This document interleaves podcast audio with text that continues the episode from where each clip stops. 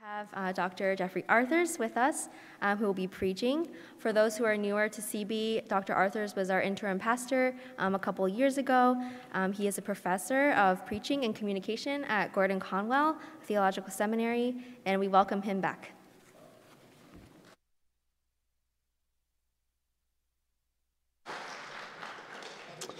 Greetings in the name of the Lord. So good to be with you. A real uh, joyful and happy occasion for me to be back with you. I wish I could see the people who are gone, uh, Jeff and Ying and Melissa and others who are on the retreat, but it's good to be here with uh, Pastor uh, Pat and Natalie and Ted and uh, the whole gang. And um, uh, as Natalie said, I was employed here part time for about three, three and a half years, but it's been a year and a half or so since that was completed. Good to be uh, back with you. Uh, when I left about a year and a half ago, we were still coming out of COVID and the numbers in the parking lot and everything uh, uh, reflected that. But uh, today, that parking lot was really full when I came up, and I noticed they even added a new area, uh, sort of the upper upper level, and that's where I had to park. It took me about an hour to walk down here to the church today. But uh, good to see you. All right, uh, today we want to talk about the church. We're pausing uh, the Jonah series. Uh, Pastor Jeff asked me to address this, and let me see if I can provide an entrance into uh, this topic of the church. A number of years ago, National Geographic did an article on the Berlin Wall. And as you may know, the Berlin Wall was actually a double wall and it had a no man's land in between. And the wall was made through the city of Berlin in 1961, and they demolished everything between the walls buildings and houses and roads, uh, everything. Everything except one thing a church. Nobody knows why it was allowed to stand, but you see it here. It was called the Church of Reconciliation. It was built way back in 1885, and there it stood in the middle of the floodlights and the barbed wire and the upturned spikes in no man's land. And it became kind of a symbol of what Jesus said the gates of hell will not prevail against the church. But the powers of hell know the power of symbols also. So in 1985, it was torn down. As the members of the church watched the church fall, they staged their own symbolic act. They danced on top of the wall. That's how they said goodbye uh, to the church. But the story wasn't over yet. In 1989, the wall came down, and the people of the parish got out there into what was formerly uh, no man's land, and they started searching for the remains of their church, and they discovered it piece by piece. There was the altar, there were the bells, there was the cross. It was now distorted uh, uh, in shape after the bell tower fell. And this new united country of Germany uh, gave the parish the right to rebuild, to repossess the ground. And today, if you go there, you can see a small, very small, doesn't look like this, the chapel of reconciliation. And I tell you this story, true story, as a kind of a visual real life parable of our Lord's promise the gates of hell will not prevail against his church. And so, if you want to give yourself to something bigger than yourself, I encourage you to lift your vision higher than your career. Now, career is great. I love my career. I'm you know, too dedicated to it. Uh, but there's something higher you want to give yourself to something that will last, because Jesus said the gates of hell will not prevail. This is, this is it. This is my body. This is my plan. This is the mystery of the ages now coming to fruition. If you want to give yourself to something bigger than yourself, devote yourself to the church. I've been doing that for 45 years now. And you can do that as a lay person. Most of us are lay people. It's great, it's fine. You could be a full time worker. Have you ever considered that? Have you ever considered becoming, you know, some kind of pastor or some kind of church worker? Why not? This is where the action is the action of redeeming this world if you want to give yourself to something bigger than yourself, maybe lift your eyes to see His plan. Well, today we have a very mundane topic. I've given you kind of a lofty introduction to it. But you know, how does this vision of the church, the mystery of the ages, and the body of Christ, how does it actually work itself out uh, in its administration, in its day to day running? So today we want to talk about uh, elders and deacons. Like, these are the what would you call them, officers or ministers uh, of the church, elders and deacons. And so we'll get into that topic. And before we get into that topic, uh, let's remind ourselves that all of us, all of us who are Christians, all of us who belong to his body, who are part of a local assembly, all of us should be ministering. It's not just the, the, the, the high and lofty elders and deacons all of us are supposed to be ministering. I'm referring to the one another statements in the New Testament. There's 13. Did I count right? There's a, a, bunch of these different statements. Love one another. Be, you are members of one another. Be devoted to one another. Honor one another, and so forth. And that's for everybody. We're going to talk about the officers of the church, but uh, all of us have a part to play. In the Apostle Paul's metaphor, all of us are body parts. And it takes the whole, you know, every functioning of every organ and every, every sinew and every sweat gland and everybody uh, to make the body function correctly. All of us have a spiritual enablement, a spiritual gift, and we are to use those gifts for the sake of the body. We are a family. We are a holy temple being built together. We are a body. You might think we are a flock, not necessarily a flock of sheep. Let me give you another metaphor for the church a flock of American golden plovers. Do you know this bird? It's a small bird. It weighs four to nine ounces, and it is a champion flyer. It can fly 60 to 100 miles an hour if it gets the winds just right. It can fly as high as 16,000 feet. And this bird is a long distance migration champion. Uh, some of these birds go from the southern tip of South America down in the Arctic, and they fly three to 5,000 miles, uh, much of it over the Atlantic, uh, to nest in North America, even pretty far up north in North America, Canada. And they do this migration every year. And, and, and the scientists are baffled because how do they do this? They're just these small birds. The scientists have discovered that their bodies like you know the fat reserves and the calories and everything their bodies don't have enough energy to fly that far without stopping when they're, when they're over the water. How do they make it? It's like physically impossible for them to make it. You know how they make it? They fly in formation. You've seen formations the geese and the bird out front is really, you know, cutting through the wind, a lot of wind resistance, flapping, really burning up the calories. And the birds behind, you've seen the wedges, are just kind of kind of cruising along, eh, It's almost resting. If you were in a peloton on a, a, a bike race, you would be behind the leader, maybe even going downhill.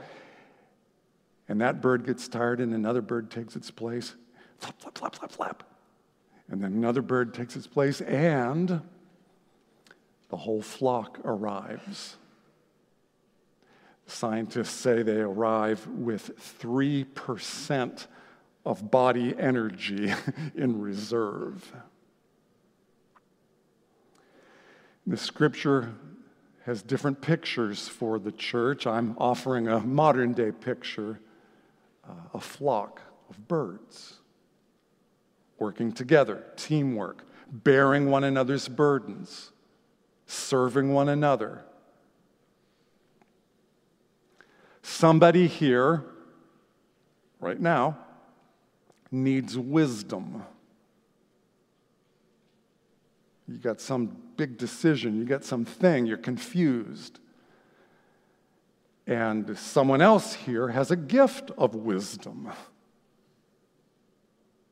And that person can pray for you and support you and counsel you and help and serve one another. Somebody here uh, needs encouragement. I would suspect many of us need encouragement. And guess what? Somebody sitting here has a gift of encouragement. You're just really good at it. you say the right thing in a personal way, not some formulistic. You have a gift and you lift that person's spirits and give them courage. You put courage into uh, the one who's fainting. So, this is the body of Christ. Now, let's go ahead, dive down. let's get mundane. This is a very teachy kind of sermon, a very explanatory sermon, but I did want to give you that big picture uh, for the context, even as we dive into the particulars of elders and deacons. All right. New Testament teaching. What do elders do? Who are they? What's it all about? Well, uh, there are three terms in the New Testament that seem to be the same office. The, the, uh, you can describe it differently, but it seems to be the same function in the church elder, bishop, and pastor. Uh, you have the Greek words there presbyteros, uh, episkopos, and poimenos. The first one was common in the Jewish circles. Remember, the villages, uh, villages and, and different groups and tribes would have the elders of that group. And it seems to have just kind of been borrowed, come right into the church with its Jewish origins. And these elders, uh, those who presided over the synagogue, kind of lay pastors, lay leaders. Bishop seems to be the same office, but it is a Greek term. It's borrowing from Greek culture. The Apostle Paul seems to use this term when he was planting churches among the bishops, because, you know, they, they knew that term. Uh, in the Greek culture, where it's like the commissioners of a, a, a colony or a city. And so the, Paul borrowed that and said, you serve in the same way uh, for a, a, local church, episkopos. Uh, and then there's pastor. That's the one we use a lot today. It, it actually is not talked about very much in the scripture. Um, our culture has kind of, you know, made this office called the pastor of the church. It's probably better to think of a leading elder of the church or maybe a full time paid elder of the church. And uh, this term means shepherd. This is not common in the New Testament, uh, but it refers to the same office. Let me show you how it probably refers uh, to the same office. For example, in Acts chapter 20, Paul identifies, he's, he's addressing this group. He calls them elders, presbyteros, and then he calls them overseers. He kind of conflates the two. It's the same group he's addressing. And then he talks about their work as shepherding. So it seems to be the same uh, office. Same thing is going on in 1 Peter. Peter addresses the elders and then he direct, directs them to be shepherds of the flock, serving as episkopos, overseers. So, as I say, it seems to be the same office. Well, the question arises what about the things we've added to church government? Um, in modern America and in other places. Uh, for example, uh, some churches have trustees. What is a trustee? It's not talked about in the scripture. And some, uh, some churches have like leadership teams or boards. Is that okay? Is that compatible with the New Testament teaching about elders? And I think it probably is. Uh, we have freedom I don't think the New Testament is super prescriptive about that. It might be more descriptive. Nevertheless, it gives us a paradigm, and we would do well to follow, you know, the early church, the early, the New Testament church. But we have freedom as long as somebody's shepherding the flock and overseeing and responsible and guarding the souls and guarding the doctrine. This is what elders and deacons do. Somebody says, well, what about, you know, that third, uh, third word, uh, the pastor, the, the shepherd? Um, yes, I think uh, having a, a, lead pastor like Pastor Jeff or Pastor Judah, and then other pastors like assistant pastors, I think that's compatible with this model in the New Testament. But those people are actually just elders they might be kind of set apart. They might be ordained. They might have had special training and seminary. They might be paid full time or part time by the church so they can devote, you know, so they can work full or part time. That's fine. I think that's compatible. But um, church leadership is the elders, the, the overseers, the uh, shepherds, whether you're professional or a lay shepherd. And that seems to be uh, the case with uh, God's instructions about elders. What do they do? Well, here's a whole bunch of passages that we can kind of develop a sort of biblical theology of what they do. They shepherd, equip the saints, protect from error. They pray and anoint with oil. James talks about that. Uh, they teach, they oversee slash lead slash direct. And then the scripture says that elders are to set an example for the flock. That's sort of the job description of an elder. You don't see a lot in there about business, do you? And budgets and all of that. Once again, that's, uh, I don't think that's incompatible with our uh, biblical uh, teaching on elders, but it's not the primary focus. This is what elders do. What about our responsibility toward elders, lay people, the, you know, the man, the woman in the pew? uh, the scripture tells us we should submit to our leaders, probably means elders. We should honor them, including financially. Do not rebuke an elder, but privately confront one as necessary follow their example. Do not make their job difficult. Uh, that's actually my life verse. Do not make it difficult for the elders to lead. I love that verse. I'm going to put that on my grave. but that's what you should do. You don't make it, being an elder is hard. There's conflict. There's this opinion and that opinion. Who do you think you are? Don't make it difficult. It's really hard and the scripture commands us. How about deacons? Uh, the term uh, is a general term. It's used more than 70 times in the New Testament, and it means somebody who executes the commands of another. You know, somebody who serves, somebody who does what a, a higher person, a superior person, directs them to do. Uh, sometimes the word meant slave back in the day. There's another word for slave, but sometimes it was slave, or, or they might have been employed, they might, might have been paid, but uh, somebody who serves. Jesus said, I'm a deacon, I'm a diakonos. Whoever would be great among you must be your servant, because uh, that's, that's what I'm doing. So that's a general sense of serving. Remember, one of the one another's is serve one another, diakonos one another. But then it has a specialized meaning as a church office. And the origin of the role of deacon was probably there in Acts chapter 6. Do you remember that story?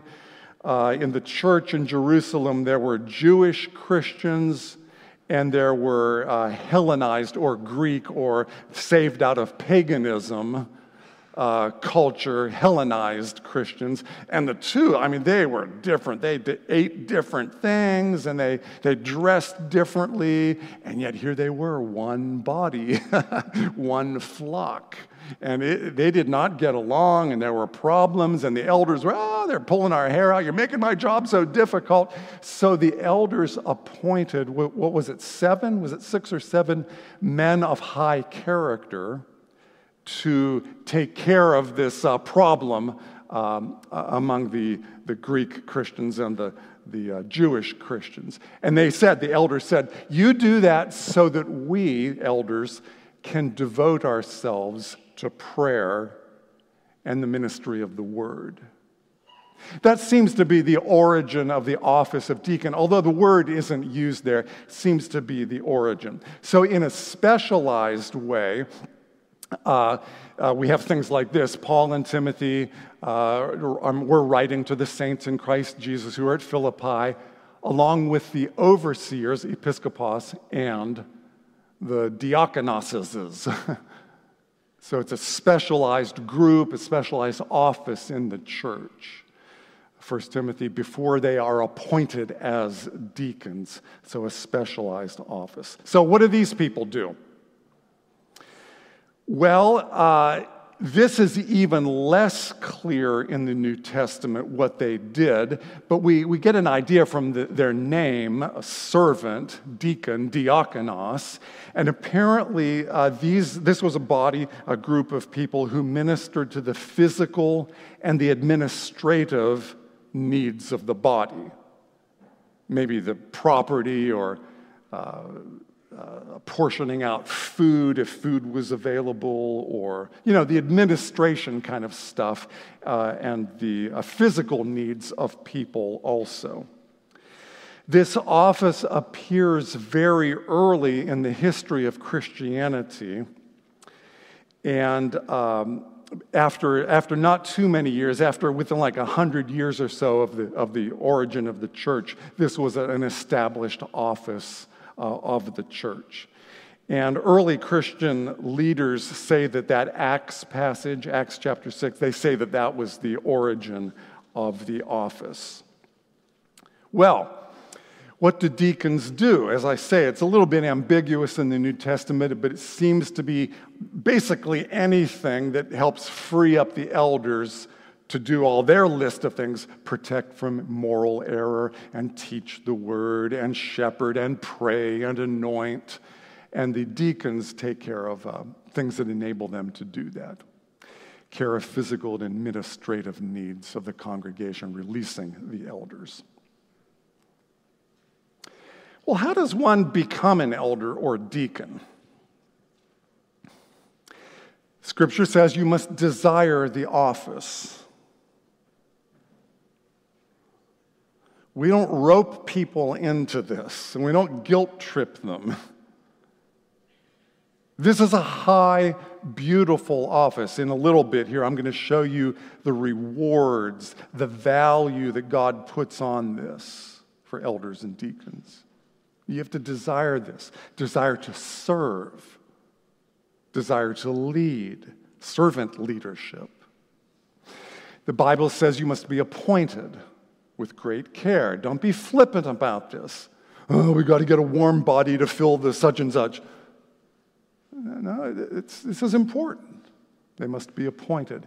And then the big emphasis in the New Testament is on character.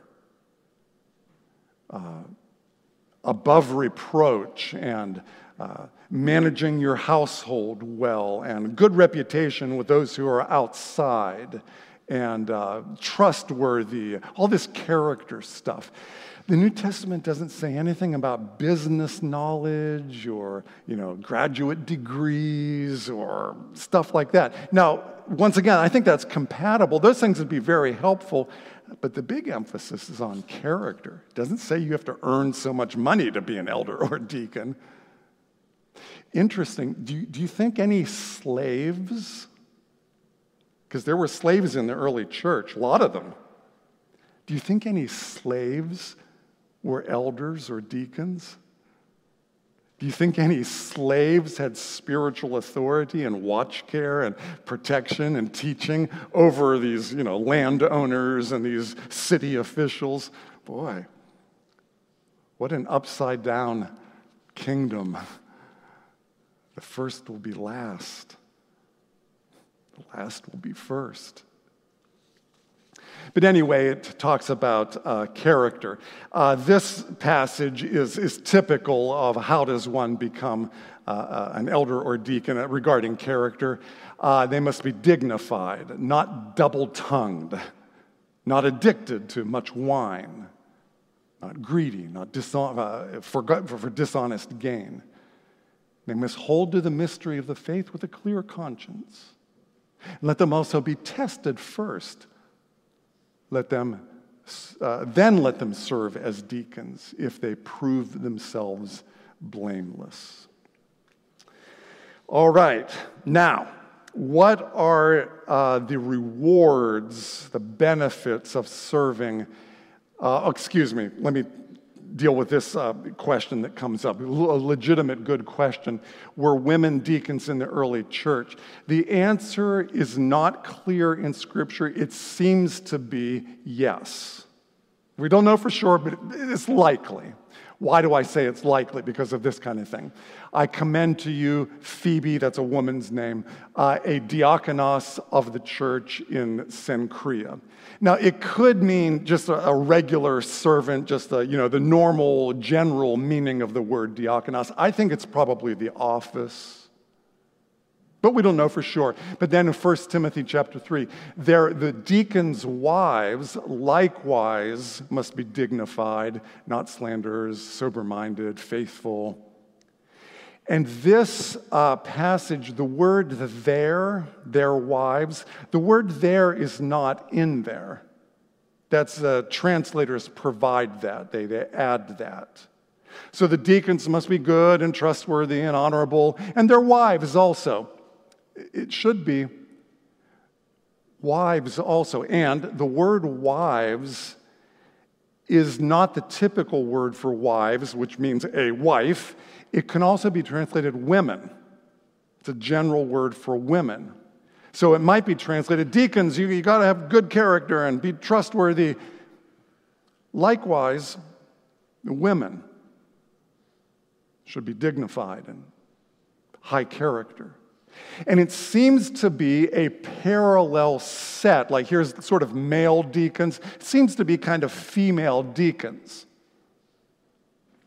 Don't know for sure, but that seems to be the case. And then in church history, around the year 112, uh, a pagan, uh, Pliny the, El- the Younger, he was a persecutor of the church. He wrote to the emperor, the emperor of Rome, Trajan, and he said, I thought it more necessary to inquire into the real truth of the matter by subjecting to torture the two female slaves who were called deacons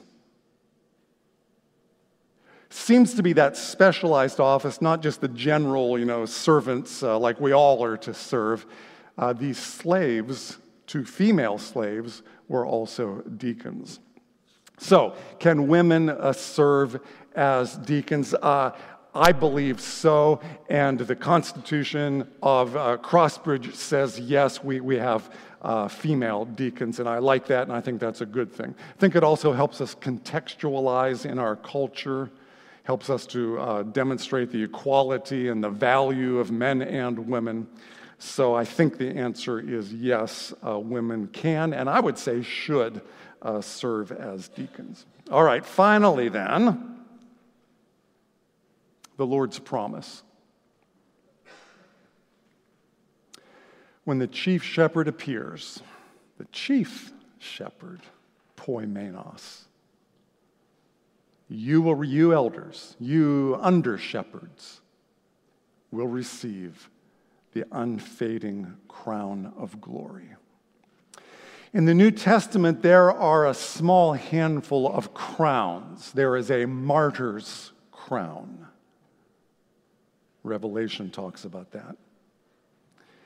There is a crown of life. Here's another one the elder's crown. I don't think it's literally true. I don't think it's a, you know, a crown, but, but it's a symbol. And it reflects God's heart. Jesus says, I'm a shepherd. I'm, I'm the chief shepherd. And you guys are my representatives. You're the under shepherds. And I just want you to know this is important work. It really reflects my heart. You keep doing your job well. Don't do it for gain and, you know, money and don't lord it over people. This is servant leadership like me, like, like I serve. And when I come back, when the chief shepherd appears, I will say to you, well done. Nice work. Receive a reward. And then for deacons, those who serve well as deacons gain a good standing for themselves and also great confidence in the faith that is in Christ Jesus. They gain a good standing. What does that mean? It's the only time in the New Testament that phrase is used. Hard to translate. But the idea is they're, they're, uh, they're a, a, degree above or they're a notch above in another place uh, in secular literature, it talks about uh, the same word for putting on a pedestal, like kind of up there and kind of displayed. Well, that doesn't sound real Christian, does it? You, oh, put me up on a pedestal. But I, I think uh, the Lord is saying, if you serve this way, uh, the last will be first. And, and you gain honor sort of a notch above uh, people who are serving in other ways. You deacons, you gain a good standing for yourself and great confidence in the faith. I think the idea is when we look at ourselves and we wonder, oh, I don't know if I'm really a Christian. Oh, I do so many bad things. I, oh, I don't know if I'm worthy of all this. Uh, but when you see the Lord working through you to serve as a deacon, you think, wow, he must be alive and well inside me. I, I have confidence uh, of my standing uh, with the Lord. This is not salvation by earning, it's evidence of salvation, evidence that the Lord is alive and well in your heart. I mean, He came to serve, He came to lay down His life as a ransom for many. And when we do the same thing, it's like, wow, you must belong to Jesus. You have confidence in the faith. So, um, when you balance the books,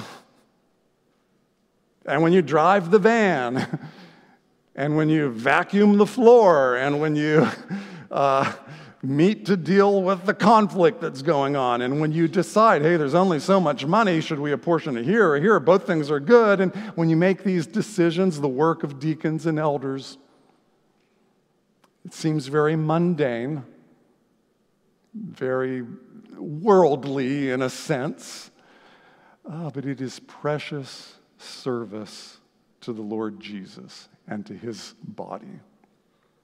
And so you gain a good standing and great confidence uh, in the faith. When we gain this confidence, we say in our hearts, It's not me that's doing this, it's as a result of the Holy Spirit. It is not I, but Christ in me who is working through me. And there you have some teaching from the New Testament about elders and deacons. Thank you, Jesus, that you came as a deacon, as a servant. Help us to walk in your steps by the power of the Holy Spirit. Amen.